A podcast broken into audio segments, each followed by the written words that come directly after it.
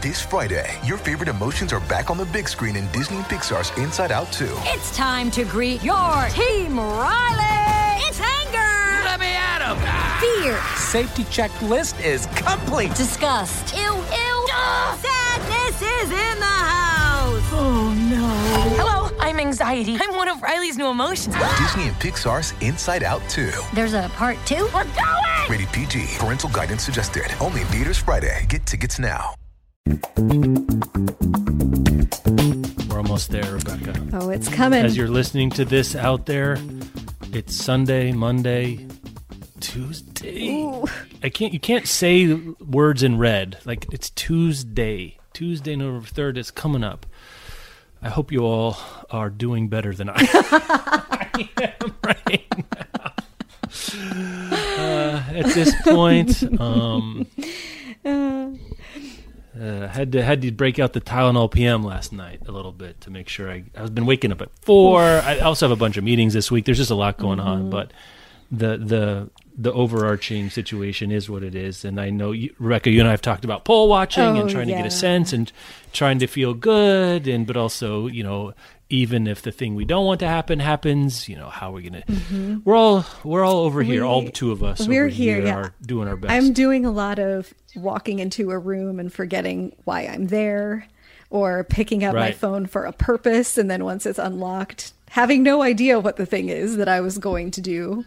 You know, opening an email to respond Yeah. to it 25 times and not responding to it. A lot of that. A lot of uh, just sort Mm. of aimless staring at the wall, trying to avoid staring into the void, I guess. Yeah, I had notes from a meeting from yesterday. I'm just looking at them now, and I have no idea what these things are referring to. One is, one is um, spying, just with an underline. Uh, one is hel- heavy LGBTQ. I don't know what that. I mean, sounds great. Mm-hmm. It sounds like a good time. I don't know what it's in reference to. And the other one is the Nantucket Inn. also, don't know what that's in Oh, that reference sounds to. nice. It's like waking up in the middle of the night and uh, you know, kind of like randomly writing down some great idea. I'm sure once I talk to the folks I was on the call with, I'll remember it. But I was like, heavy LBGTQ spying in the Nantucket Inn. It's sort of like some kind of like Mad Libs Mm-hmm. game that only has the libs or only the mad and none of the thing that goes. All of the mad and none of the lib. Though Mad Libs is not a bad subtitle for the story of this election, I think, um, Mm. to some degree. Um, well, here's our show. Let's do a sponsor break, and we'll try to we'll try to talk about some book news.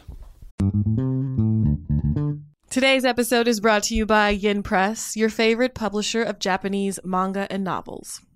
Tragedy unfolds on the first day of spring when a train derails at Nishi Iwagahama Station, changing the course of hundreds of lives. Two months later, a rumor spreads of a ghost with the power to send others back in time, inevitably attracting those who seek a chance to go back to that fateful day. The God of Nishi Iwagahama Station by Takeshi Murase is a moving story about the unpredictability of life. It aims to comfort tired souls and answers the famous question What would you do if you had a second chance? Told through the eyes of a student, a son, and a bride to be, this heart wrenching novel is a reflection of how grief impacts us and what we must do to pick up the pieces. Don't miss this literary debut full of fabulism and time travel by Japanese writer Takeshi Murase. To learn more, please visit yenpress.com. And thanks again to Yen Press, your favorite publisher of Japanese manga and novels, for sponsoring this episode. Today's episode is brought to you by Bloom Books for Young Adults. From number one New York Times bestselling author Jennifer L. Armentrout comes a book I have to tell you about. It's Half Blood, and it follows Alex and her mom who have spent years on the run from The Covenant, a school where the pure descendants of gods hone their powers and half mortal teens train to kill demons for them. When her mom is murdered, Alex has two options. She can become a servant for the Pures or work twice as hard to catch up in her training. The second option seems easier, but it gets a little complicated, you see, when pureblood Aiden becomes her personal trainer. So, falling for Aiden isn't her biggest problem, surprisingly. As demons close in, she must fight to stay alive, even while others around her are dropping dead. So, again, Jennifer L. Armentrout does the thing when it comes to romance, fantasy, adventure, all those things. Other books are Blood and Ash, A Shadow in the Ember, all those good things. Make sure check out Half Blood by Jennifer L. Armentrout. And thanks again to Bloom Books for Young Adults for sponsoring this episode. follow up shouts, or I guess you wanted to pass along something that our listeners might like in uh, on the heels of our discussion of Jack. I got a I lovely- enjoyed. I hope others did too. Yes, I got a lovely email from Bernard Schwartz at the 92nd Street Y in New York. Thank you, Bernard. Um, if you're not familiar, the 92nd Street Y historically does just a bonkers amount of wonderful programming, literary and otherwise. But it's, a, it's a great place to go to like see an author talk or see two cultural figures in conversation with each other. And of course, that's very complicated right now. Um, one of the things that they have done, though, is very recently they had Ethan Hawke record a three hour abridged version of Gilead. And I did not, Incredible. I did not know this existed. So when Bernard emailed us, um, he sent us the SoundCloud link to listen to it. It is lovely. Um, maybe like really, I think the about the only thing I can put into my brain at this point is a reading of Gilead. So this is also perfect timing. Um, but Hawke's voice is really beautiful, and you can purchase it by going to 92y.org slash gilead for i think about $15 um, it's broken up into five audio files that are about 40 minutes apiece so you can also sort of choose the timing that you want to listen to those but re- it's really excellent. I listened to the first one yesterday afternoon um, and it did it settled my soul for for a little bit. So um, thank you bernard and the 92nd street y and folks. Head on over there 92y the letter y dot org slash gilead and of course we'll have the link in the show notes. The bookriot.com slash listen and you can navigate to the book riot podcast page from there. The 92nd street y you know i think of myself as the gold standard for literary events because they do stuff like this they get ethan hawke to do i mean this is not atypical from the kind of thing they would do just a completely different strata of event production and people involved um i didn't get there as often i was like it was on the east side and it was always hard to get to and also it's it's like it's like a concert. T- I mean, it's not like a Broadway ticket, but it could be.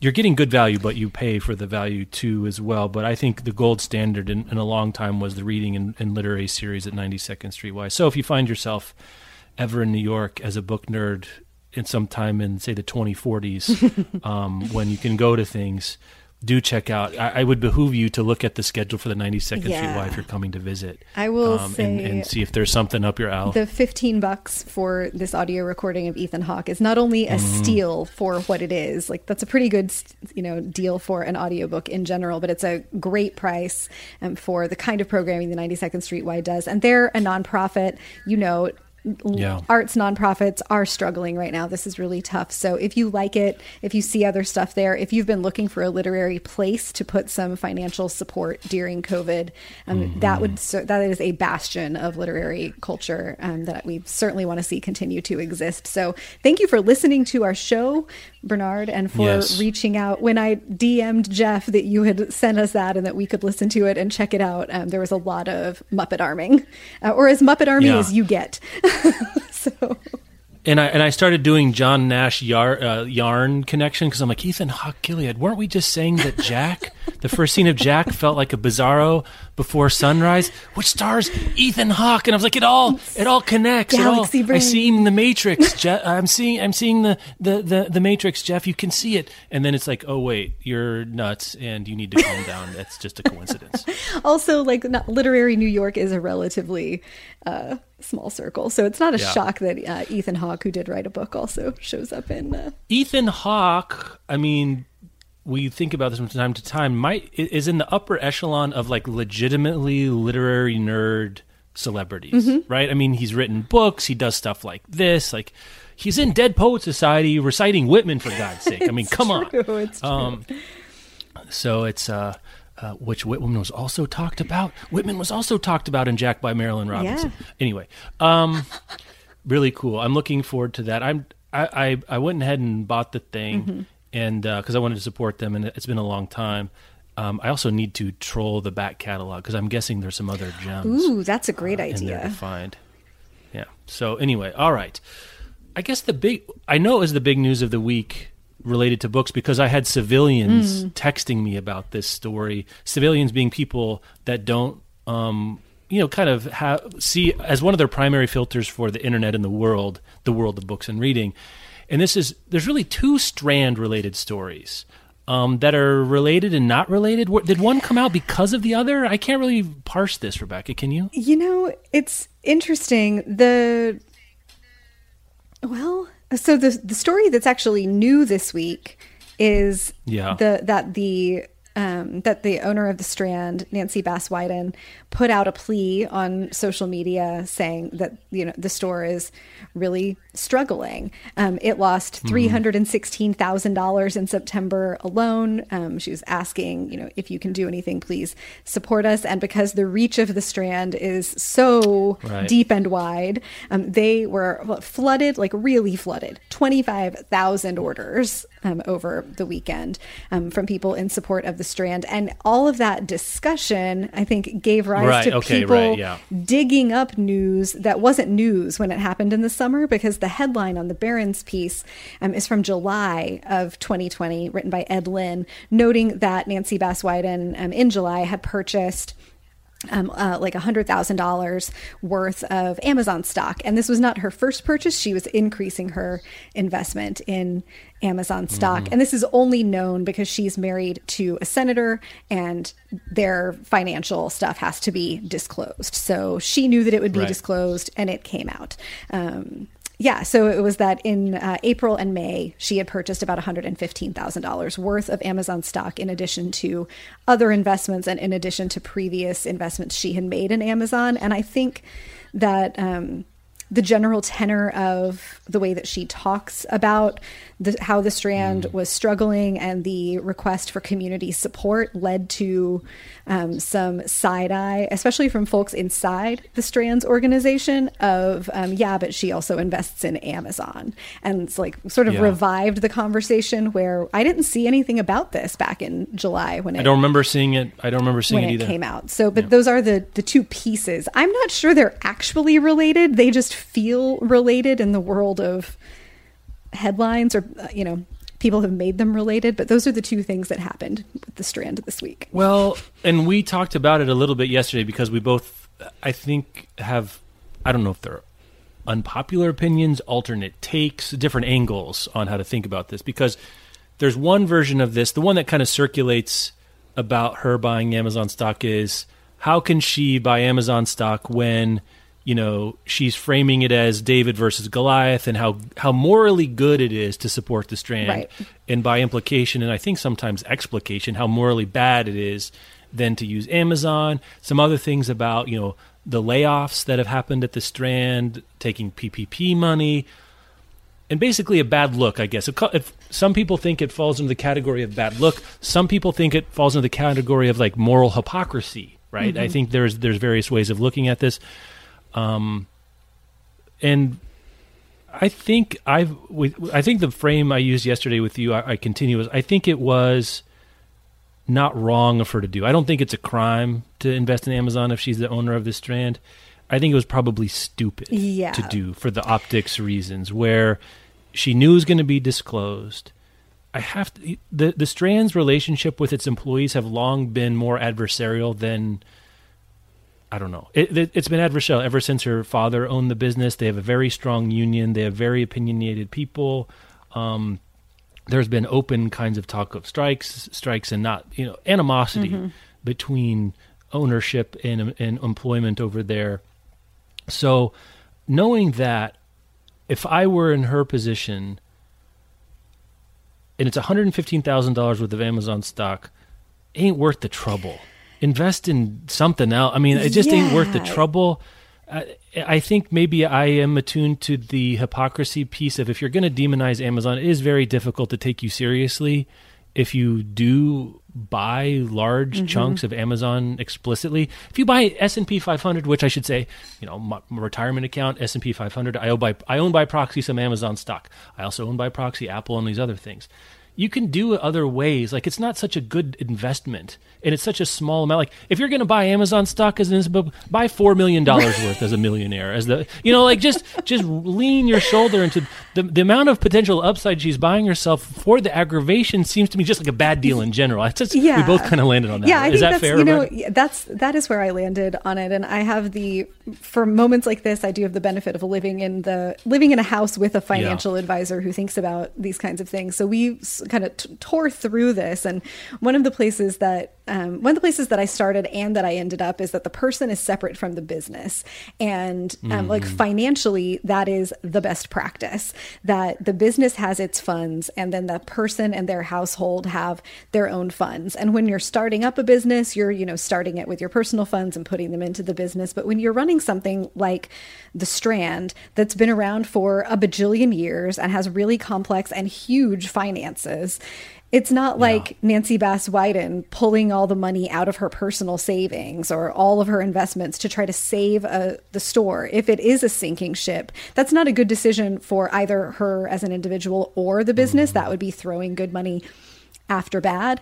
And the conversation, I think it's totally fair to say, you know, like you can't dip into both buckets. You can't um, beg people to support local business and demonize Amazon while you're also um, making money off of Amazon. Although you and I were talking yesterday that there's a hot take version of that that's like, you know what? Like, Yes. if Amazon's coming for your business, you might as well make some money off of. Amazon. It's a hedge. It's a hedge. the the part that um that I'm the most confused about is also why Amazon and why such a small bet for it to be this kind of a big deal. Like Amazon stock did go up a lot in the early spring, but it's been relatively flat since June or July. And for a hundred thousand dollars investment, like it says right here in this piece in Publishers Weekly, or um, sorry, in the piece in the Washington Post, that they lost $316,000 in September alone.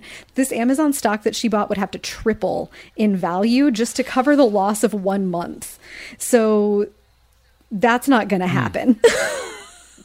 like, if Yeah, it's it's not going to happen. Like I get it. I think the um I think there's a generous reading of this that's um there she's trying to do the best that she can with her personal investments and who knows how she actually feels about Amazon, but she may think it's a canny financial move to make here but either I mean, she knew it was going to be released, right? So either she knew it was going to be released and she doesn't care about the optics, or somehow the optics had not occurred to her. And I find that really diff- that latter one really difficult to believe that it just hadn't occurred to her that this would be a bad look. Maybe it's worth reading the quote. This is in the Barron's piece from Ed Lin, uh, by Ed Lin, which we'll link in the show notes. Here's her statement. Um, I have to make sure that I have the resources to keep the strand going. I continue to stand against the unfair giveaways from local governments to giant corporations like Amazon, but the economic opportunity presented by the unfortunate downturn in the market will allow me to keep the strand in business. That I don't understand how that math works. I, I don't understand the math. I, I just, I almost would prefer the hot take of like, you know what? If Amazon's going to put us all out of business, this is a hedge against this trans performance. I- It's very difficult to me. Again, I think within the spirit and letter of the law, this is all fine. I think you do lose if you think demonizing Amazon helps you with the spirit, the esprit de corps that will help you keep the business open. I think you're in danger of threatening that by doing something like this. I think you, the a- average expected value of goodness that you get out of doing this, I can't pencil out myself. Uh, moral objections aside, I just strategically, hey, she runs a much bigger business than I do. Um, she, I'm sure she knows what she's doing. Boy, but there's some angle to this that I don't really understand for this to make sense. Yeah, it just feels confusing. I can't make sense of it either. And I think it's understandably disheartening for employees of the Strand whose whose lives and livelihoods are impacted in a very real way. Um, you know, like a much more a closer to the bone kind of way because they're not millionaires. Um, by what's going on with the shutdown, it will really affect them if the store closes. Um, but for her to like sort of the core of the argument here seems to be like the un, the unsaid thing that's hovering seems to be some people feeling like um, she's she has a duty to save the strand with her own personal finances and Yeah. i don't believe that that's true for any business um, and i don't believe it's Yeah. a smart choice for any business i also believe you know i want to give her you know the benefit of the doubt as a human person that if the store closed and she had to let all of her employees go that would be a painful decision that she would not relish. It would suck for everybody. Um, but I don't think that she's under an obligation to bankrupt herself in order to prevent it from happening. No, I, I don't. I, I think that's a big ask for anyone, right? I mean, I, I don't think you can. I think that's unreasonable to ask as sort of a moral proposition and as a practical one. Who's going to do that? If you're exp- most small businesses fail, like that's part of it too. So, if mo- if the truth is that most small businesses fail, but there's also the cultural expectation that you will go down with the ship, the average expect the, the average good decision would be never to start something, Right. right? Because if I don't go down with the ship, that's more likely to sink than not that's a lose lose kind of a situation. So, I, again, I'm biased because I'm kind of in this situation to a lot of degree. Like, I, it's sinking my family's fortunes to keep a site up that's not going to sustain on its own. That feels like double double jeopardy, yeah, right? Where I, single jeopardy is more than enough for me. This feels the the second part of this, the like large public plea for support, feels Yeah. similar to me to some of the stories that we've talked about in previous years, where a bookstore is struggling and they launch a GoFundMe or they like really try to drum up community support to stay open, and I continue to feel like that's a bullet that you only get to shoot once. So it's interesting that she made this plea. They had this huge response. And part of me is like, oh boy, you know, like 25,000 orders. What if you spread those out between a bunch of independent bookstores? Like, how many other stores could you like be keeping open if we weren't all just pouring money into the strand? Um, but people put their money where, where they where they want to. Um, but like we're still, you know, I don't know that we're early in COVID, but we're not late in it. And we're seeing other cities go into lockdown, you know, go back into lockdown in Europe. It's it totally with I think within the realm of possibility that we'll see another major um, stay home order throughout the US you know going into the cold months and into the winter and um, i don't think that she can ask this question again of their community so it, like was this a last ditch effort um, how many like how many times are the supporters of the strand or of any business going to be willing to like fire up and order some, like somebody bought 197 books um, and it's you know that person i'm assuming did I not should I should have added I should have added three more to my cart. It a nice even two. I didn't think about that. Make it a nice you know, like. I'm going to assume they didn't need all 197 of those books, but it was like, let me buy some things because I have the money apparently, and they're going to, you know, support this store. But is that person going to be willing to do that? Again, and you know, normally they receive about Yeah. 300 orders a day. So we're talking about, you know, like 800 days worth of orders coming in at once. Wow wow wow, wow. um, yeah, I you know that's an interesting point about how much water Oh, is sorry, in the 80 well days and how much people how many people are willing to dip into the well how many times. I think the macro piece is really important about where we are in an economic cycle as it relates to bookstores. A couple of things. One is the COVID spike we're seeing right now is worse than the first two waves we've mm-hmm. seen. Like we're up, we're up, right? To think, I think the worst is ahead of us, mm-hmm.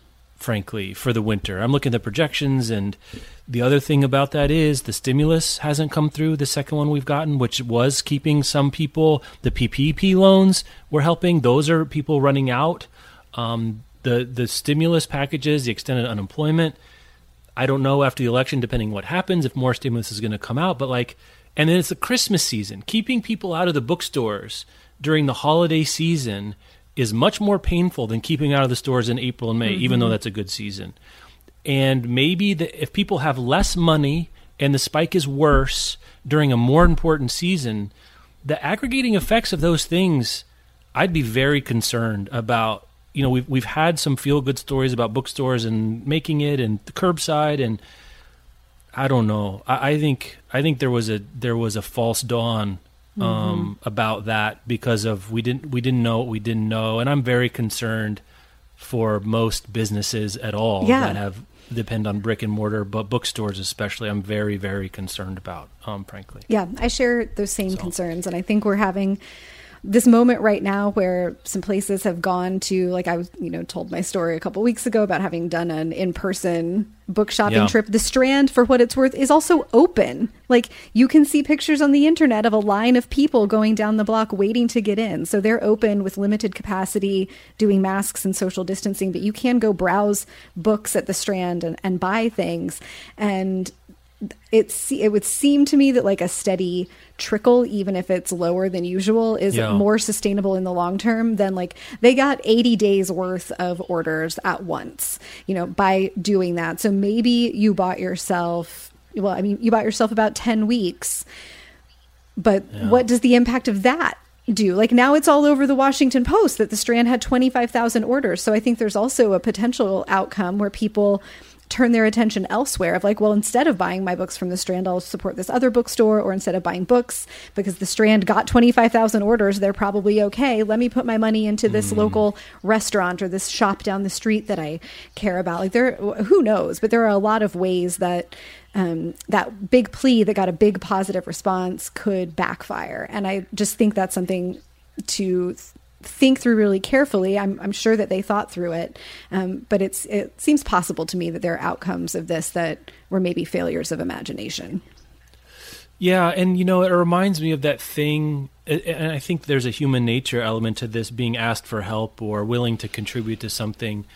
You know, there's this old saying about um, if you're if you're battling with addiction, everyone's there with you for the intervention, but far fewer people are there for the relapse, mm, right? Mm-hmm. Because then it's a chronic condition, and I think there is people give other people, an organization, an institution, they'll rally the first time to get people to rally over time multiple times when their own finances are in probably in trouble frankly. Like it's tough out there man.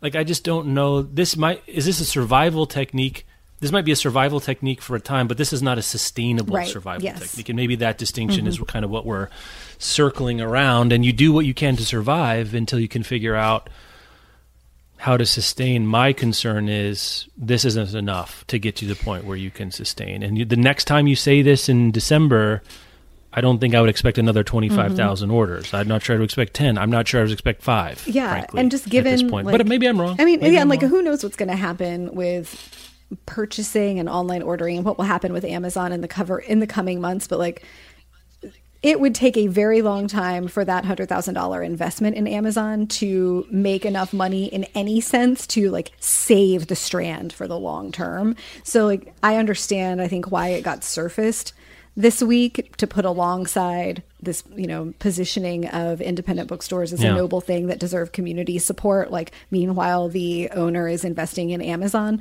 But that investment is, I think, really very separate from the life of the strand. It ha- I, there's no way that it can really make a meaningful difference, even if she wanted to spend that strand, that um, Amazon investment money or the dividends from it to. Um, It's very strange. It's a very strange situation to find themselves in. I, on on its face, I love the Strand. It when I moved to New York, the first thing I did after I dropped my bags off at the youth hostel is I got on the train and got lost trying to go down to the Strand. I love the Strand. I like the vibe. It reminds me of a New York that is romantic and older. Um, I also, I actually kind of frankly like the contentiousness of the owner man. It just feels like it makes it feel real somehow, like it's a real kind of like living, breathing thing, I guess, and not just a monument to something else. Um, I would be extremely sad to see something happen to the Strand. So I'm pulling for the Strand itself. Um, and I think that's the thing that's maybe the, the, the affirmative case for me in this kind of a situation is don't bring Amazon into it. Yeah. That's what I, I mean, again, if that's what it means, like, we want to keep the strand going. Just we need you to know that if you love the strand, now's the time. Now's the time. And we're going to we're doing our best as you can imagine. This is a horrible time for everyone. It's a horrible time for us. We've been on lockdown. Everything you, we're not telling you anything you don't know. Right. But if if you're interested, if you were going to buy some books, you know, this would be a really time that would make a huge difference just leave the others don't do you have to create the villain like does that actually would that maybe it's me Maybe I don't have the same Amazon animosity that some people do. I think the Strand cares more about demonizing Amazon than anyone who might want to patronize the Strand does. Frankly, make the case for the Strand, not against something else. Maybe Well, yeah, it's interesting. Like you don't see that demonizing of like a particular chain. I think in other fields, or if you do, I'm not exposed to it. Like I don't see. The, the local place around the corner from me that is one of my like three places I'm deeply invested in seeing survive COVID. You know, like mm-hmm. they're not sending out, they're not posting stuff on Instagram about like, you know, don't go to Applebee's tonight. Come get your chicken Right, sandwich yeah, here. yeah, You know, it's just here's a picture of our amazing chicken sandwich. Don't you want this? And they are just, you know, posting about the stuff that makes them great and the things that make you want to have this place in your neighborhood and support it. And I don't see like mom and pop hardware stores posting about come buy your hammer here instead of Walmart. like so mm-hmm. I just I understand the fixation on Amazon from bookstores because Amazon began as a bookstore with the forever intent of using books as a loss leader. Like, I understand why bookstores feel that connection, but consumers don't. And it's just, I just think it's not effective messaging to, um, to like you know functionally demonize your consumers too like there's a way to be a book buyer who supports your local independent bookstore and also sometimes buys things on amazon and I don't love the optics of um, the potential of walking into an independent bookstore and like being shamed or even like assumptively shamed by posters on the wall Right. for for that behavior. Like I'm here and I want to give you my money. So let's just talk about that and why you're good. I mean, it's it's maybe the great mecca of reading life in North America. I mean, it's New York. It's you know in it's in Flatiron, you know, village adjacent, kind of down there. Like you've got enough juice to make a case for yourself to remind people and and and tell them the truth about your situation. Powell's is open to a little bit. I didn't even know this. We were down getting flu shots because that's the only kind of thing that would get the four of us out of the house um, at one time. And we're walking by Powell's and if you've ever been there. If you don't know, it's like a, it's a city block in multiple levels, but there's two entrances on either corner, um, and they've opened up one of the corners, and you can't go into the like the deep stacks. You can go into like the, the the front area where there's new releases generally in Powell's merch, and they've wheeled in some stuff from the kids section and some of the other things. So there- there's a little you can't go just wander back there, but they're trying to do some stuff again. I don't know. I don't know if that move, if that is a sustaining kind of a move at all. Does that help them at all to do anything? Um, I was telling someone else today, it's like I was walking by Powell's and I was looking in the store, and my daughter was pointing up at some book that she had just read, and there was some other one she was interested in, and I was like, you know what? If Powell's was open, and if if the whole thing was open right now, and it was, um, if I felt good about going in there, which frankly I don't, I don't feel good about taking my my four of us into a store right now just for for fun. I would probably buy five hundred dollars worth of stuff just because I could. I would just like I would just like ex- exult in like I can buy stuff and I feel good. I'm so ready to, you know, um, do that kind of a situation. I hope at one point, you know, maybe it's going to be next summer uh, to walk into the and walk into a, a bookstore that I love, like Powell's or the Strand, and um, do my own version of the Roaring Twenties when it comes to buying, you know, uh, boring hardcovers about axes and shade that no one else cares about. All right, let's do another sponsor and then uh, hit some other news. Today's episode is brought to you by Thirsty by Jas Hammonds. College student Blake and her girlfriend have one goal join the exclusive sorority that promises connections to a network of trailblazing women of color. Now, Ella's acceptance is a sure thing. She's a daughter of a Serena Society alum. After all, Blake, on the other hand, lacks Ella's pedigree and her confidence. Luckily, though really unluckily, she finds courage at the bottom of a liquor bottle.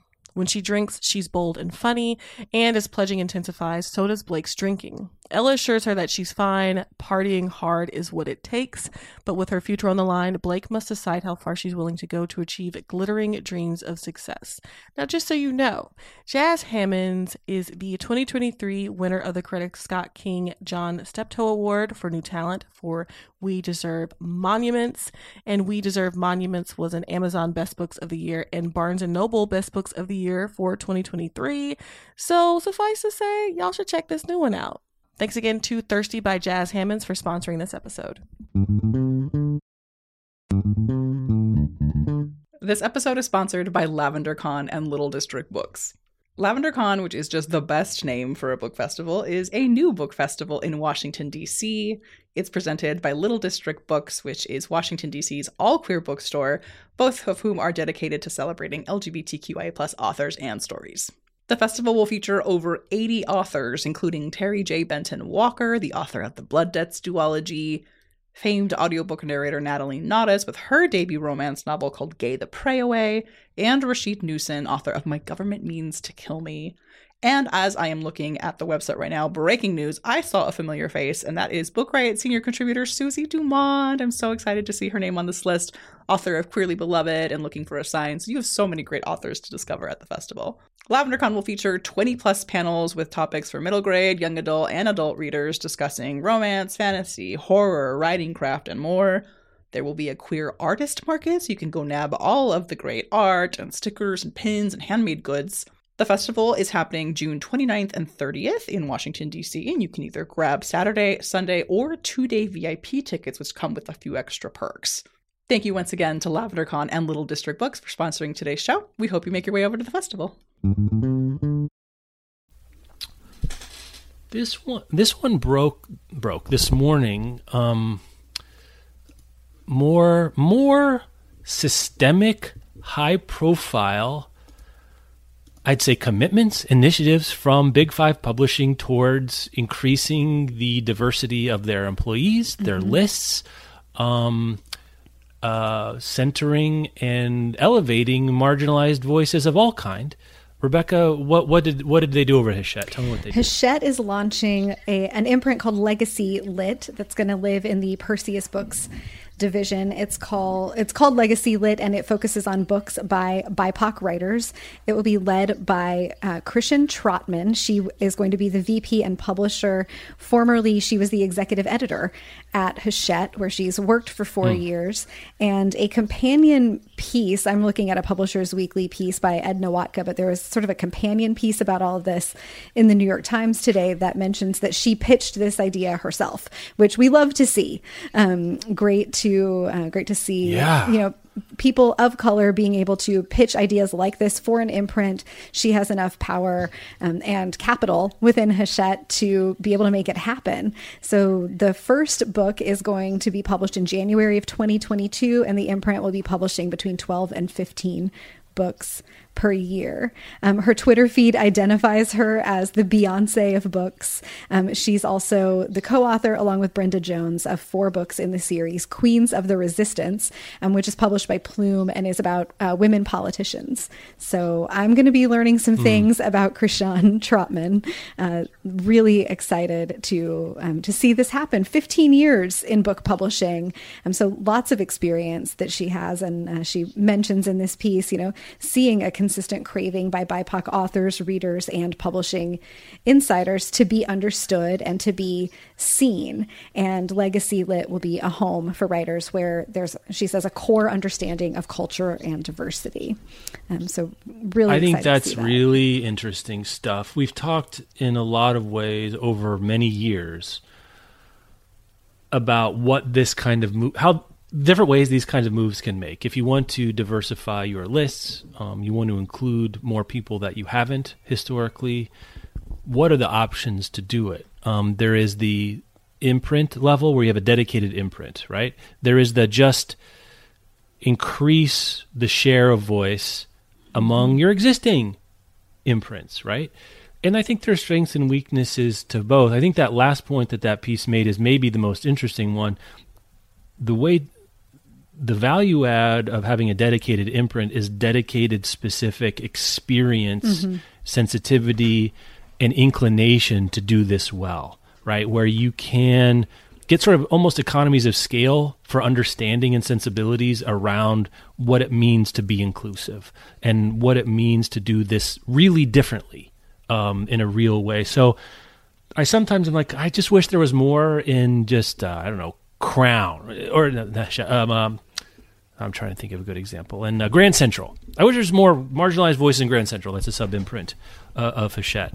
But I think I'm persuaded by the you actually do need different understandings and sensibilities to do it well. So I'm more inclined about the consolidation and concentration and collaboration that come by with by putting together sort of a dedicated team. Really, Rebecca, does that does that make sense to you? Because we have talked about back and forth about. Yeah, this. you know, I actually I think we need both. Um, that yeah, that's fair. Why? Why? I, pick? well, I Why think choose? it's a. I think it can be a problem for publishers or for like any you know media group to silo off like this is the this is the imprint that does the BIPOC Mm. authors, um, and there's a history in publishing of publishing houses having you know like one imprint. Romance is sort of known for this sometimes um, or some of the older uh, romance imprints. Like that's the black imprint you know? So then the, Right, the other right. imprints stay very white. Um, i don't want to see that happen anymore. So i think we need both that um, black women women of color leading teams like this you know probably just by virtue of Trotman's understanding of the industry, the connections that she has, the communities that she is a member of, and the priorities of this organization, her hiring, I would think, for this imprint is going to look different than the very white hiring of publishing in general. And that's wonderful to have a team that, as you're saying, understands inclusivity and culture and diversity for, at a core level and they're not having to like catch up and learn it but i do think that this needs Yeah. that versions of this need to happen at every imprint and at every level throughout the industry so that those imprints that are like mystery thriller is really notorious for this. Like it is very very difficult to find mysteries and thrillers that aren't by white guys. Um, and it would be wonderful to see those imprints that publish you know big blockbuster mystery thriller books just all up and down.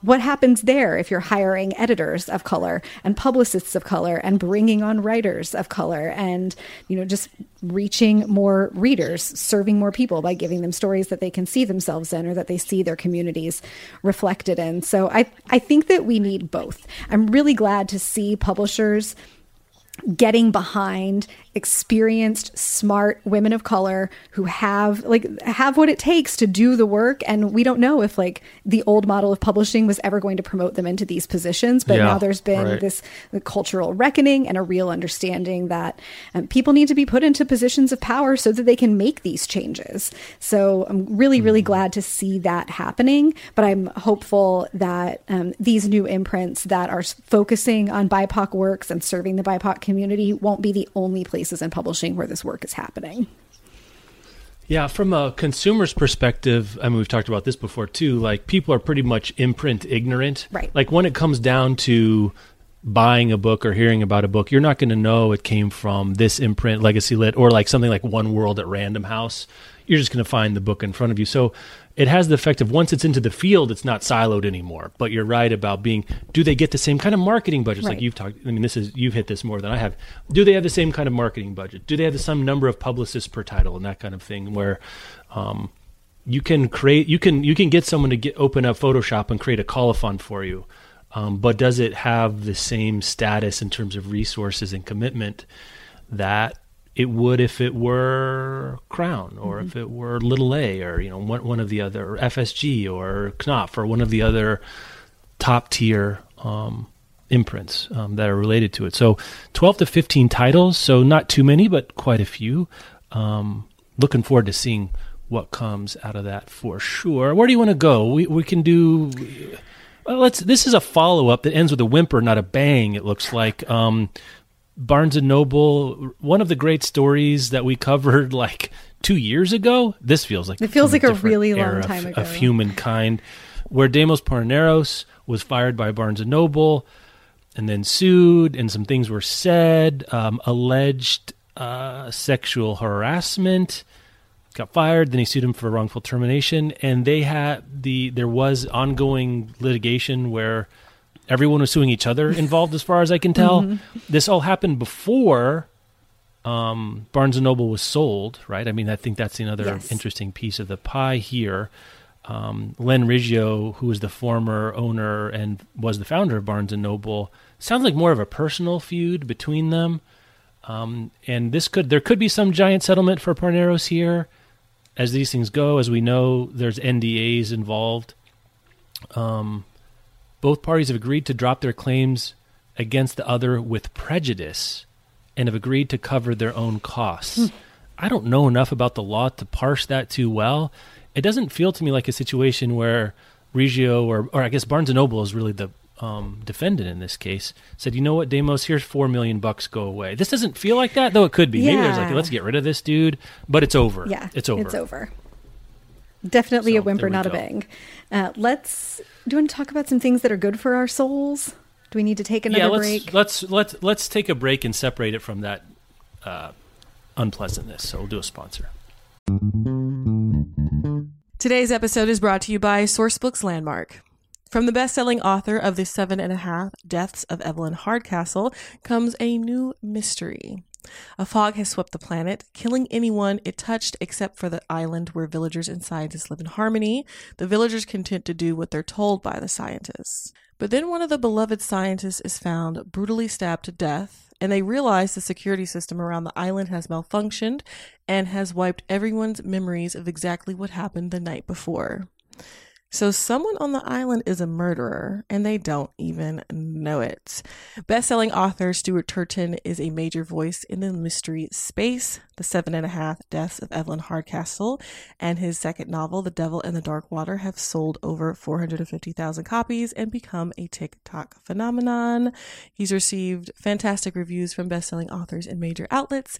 Make sure to check out his latest work, The Last Murder at the End of the World. And thanks again to Sourcebooks Landmark for sponsoring this episode. Today's episode is brought to you by Gallery Books. So, Anna Green thought she was marrying Liam West for access to subsidized family housing while at UCLA, which is an interesting reason to marry someone, but you know, in this economy. So, anyway, she signed divorce papers when the graduation caps were tossed, and she thought she was done. At she wasn't. Three years later, Anna is a starving artist living paycheck to paycheck, while West is a Stanford professor. Now, he is part of a conglomerate. His family owns this mega grocery store chain. He's not interested in working for them, but he is interested in those greenbacks, honey, that come in the form of a $100 million inheritance. To get it, he has to be married for five years. That's where our girl Anna comes back into play. So the two will fake a marriage, but as he gets to know her and gets to appreciate the feisty, foul mouthed, paint splattered girl that she is, he'll begin to wonder if the money is worth the love of his life. Pick up The Paradise Problem by Christina Lauren to find out if it is. And thanks again to Gallery Books for sponsoring this episode. Okay. All right. Parade of goodness. Do we have enough for a Parade. parade? We or, have- is just, can- or is just a couple of like can two- sauntering arm, arm in arm, or what do we got? Uh, can two items be a parade? It's a great what do point. you I think think? at least a, a, a, a, a three. You need three for a parade. You need three for a parade. All right, so these are sauntering Yeah. arm in arm. Uh, but the Babysitters Club adaptation on Netflix, it was announced this morning, is getting a second season. Um, I. I was surprised that there hadn't already been the decision and announcement about a second season. Like part of my brain was like, wait, didn't we know this already? Um, the, the second season is due to premiere in 2021, which this piece on the AV Club by Kaylee Shorman um, notes like that might actually be relatively attainable now that productions are finding ways to go back to work like mid pandemic. Uh, so I could not be happier about this. As I mentioned, I think early in our quarantines here, I mainlined the Babysitters Club over a weekend, and it was just lovely and funny and thoughtful and progressive in all the ways that I wanted it to be. And I'm just really looking forward to having another season of that. Did y'all ever watch My it in your fa- house? My family devoured it, um, and it. I, I was doing. I used the occasion to work on something else. I, I didn't say I watched some of it, but they they were locked and loaded, and so I used the. I used it as cause distraction to, to do something else that I don't remember, but they really liked it, um, and uh, I'm glad to see it um, continue. Yeah. as well. Maybe there will be a household think- rewatch before season two that you can partake in. I think it does augur very well that how that performed because we've heard some Netflix cancellations of fairly popular shows that the the COVID production hurdle was mm-hmm. too high. To me, that they're going to do another season and commit to it, knowing what the obstacles to production are, is like even more of a sign of strength than it would be normally to get another season, if that makes sense. Like it, it is a high bar to clear for them to commit to more. So I'm glad to see that. Yeah, and other so. good news, at least good news for my soul this week, is that Cheryl Strayed is bringing back Dear Sugar. Um, this time it's going to be as a Mm-hmm. newsletter. Uh, so once a month, she'll start, once a month starting in November, she's going to answer letters. You can send your questions to dear, dear sugar at gmail.com. And if you'd like to receive the answers, uh, this is a Substack newsletter that you do have to pay for. Um, I signed up this morning, so I can tell you that the annual subscription is set at $55, but currently on sale for 44 um, So if that's a, if a little Cheryl Strayed, in your life is the thing that you would like once a month, you can sign up at cherylstrayed.substack.com. I'm looking forward to um, to having her voice back. I like I think maybe I was on the out camp. I'm not sure where people shook out on the Dear Sugar podcast. I tried it a few times. I did not care for the dude hmm. co-host. I just wanted to hear Cheryl Strayed hmm. talk forever. Hmm. So I'm really excited about the concept of having just her wonderful her voice and her written essays come back um, for Dear Sugar. I think we need some Cheryl Strayed in our lives right now. It was that. Is that the going rate for Substack? Like what?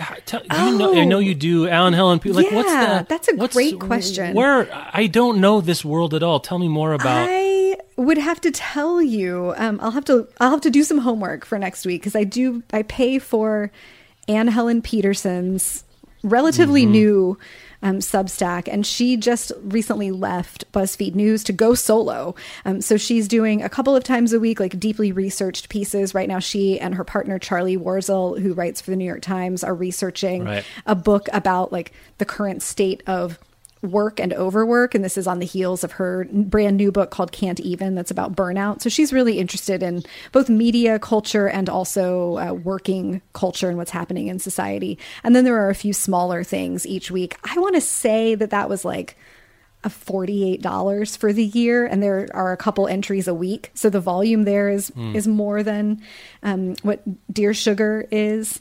Uh, but you kind of you really know what you're getting for cheryl strayed for that maybe slightly higher price and i also pay for anne friedman's weekly newsletter which i think is really wonderful um, and I, I think it's on a sliding scale. I don't remember how much I paid Yeah. for that, but those were definitely things that like earlier in the year, I was like, you know what, I really like these emails and I want these writers to survive, and we're in this really hard moment, so I'm gonna pay for them. Um, I, I, I think yeah. that's super interesting because, I, again, I'm not paying as much attention to the Kickstarters and Patreons of the world when it comes to book related things. Like, I don't know. Um, you know, N.K. Jemisin had a, a pretty successful Patreon. I don't know if she still has it or not. I, I don't. I haven't looked at it in a while.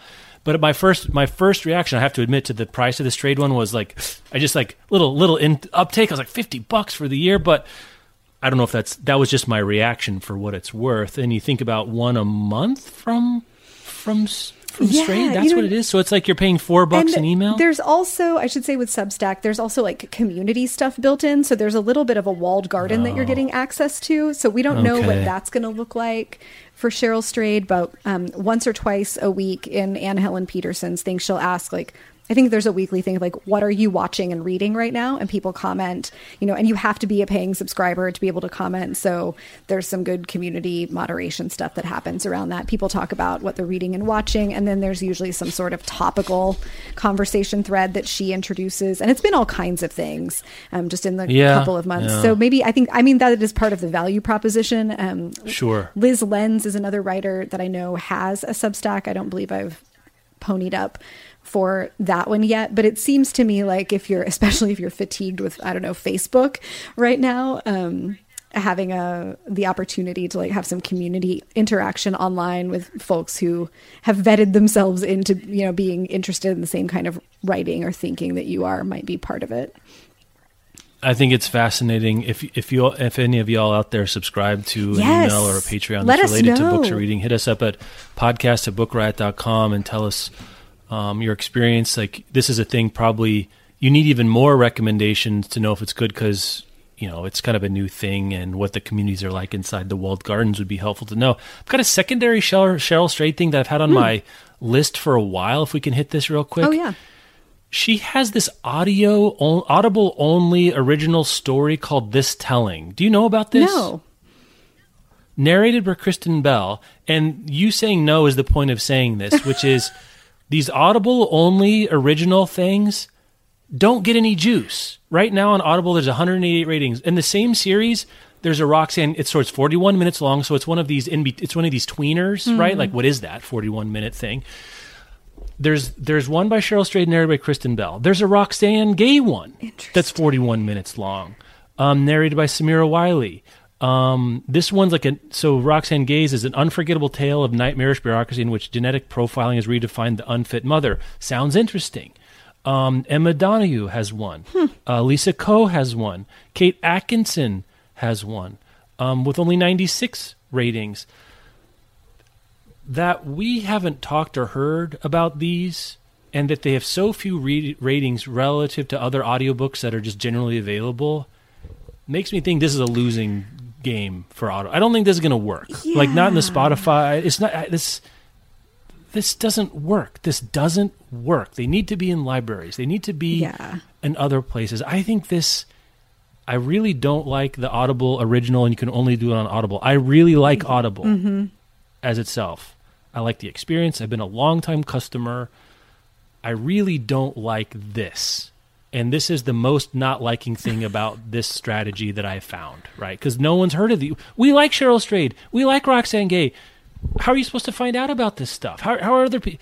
That you have to do the Audible subscription service. And I've had some conversations um, with people in the business about feeling like there might be subscription fatigue about audiobooks. Like, why are we still in this old business model around audiobooks that's subscription first? Why can't I just go buy a single audiobook w- one off and not get gouged 40 bucks Right. where it's $18 if you're an Audible member? I think this is weird legacy stuff that's got to go. So there's my there's my hot take for the day that audiobook subscriptions, walled garden exclusive audiobook, ain't nobody want that. Um, let's not do this anymore because I want to tell people about reading the Cheryl Strayed. I want to go tell that they can go get it at their library. This is great. It's this is maybe the golden age of audio from your library right now in the middle of COVID. This is one of the great recompenses I and book lovers of all stripes have right now. It's like Gilead, it's basically an audiobook experience that you did with Ethan Hawke, right? It's just as a different situation. Can we not do this? Let's not do this. I second that. Can we all agree? Can we all come together in these difficult times and agree that we don't? This is not what we want. Unification No, has to start somewhere, and it might as well start with this. Forty-one minute audio shorts. Let the revolution begin. It's got a revolution's got to begin somewhere. I don't know. Oh, you know what's next? Ebook pricing. Yeah. it's getting bad. Oh again. man, we're at the end of the show. We can't talk about ebook pricing now, but please. No, we are. We're, we're yeah. Please, we got, we got 412 more episodes to do before we're we got you know before it's 824. Yeah, so we got do- time. please It's do been a send while, us- but I was looking at something recently that I did not like about ebook pricing, so I've got that in my back. please do send us your if you subscribe to any great newsletters be they substack or otherwise that are worth the dollars. I am increasingly susceptible to this and very predisposed to give money to people whose work i like. Um, and we would love it would be cool if we could like share a list of them with the listenership. So send those to right. podcast at bookriot.com and next week for our bonus episode Oh, that airs yeah. after the election, we're just going to each talk about a few books that we wish would be made into movies. So if you, in these next couple days, want to tell us about your wish list, we'd love to hear about that. Mm-hmm. Also, podcast at bookriot.com, because that's where all of our emails go. That's right. And um, we thank you so much for all the bonus episode ideas for that episode. We ignored them all, but we really enjoyed talking about them and squeezed a whole other episode about just talking about them the real podcast episode was the podcast episode we were making all along. Uh, Rebecca, we'll talk to you next time. Have a good one.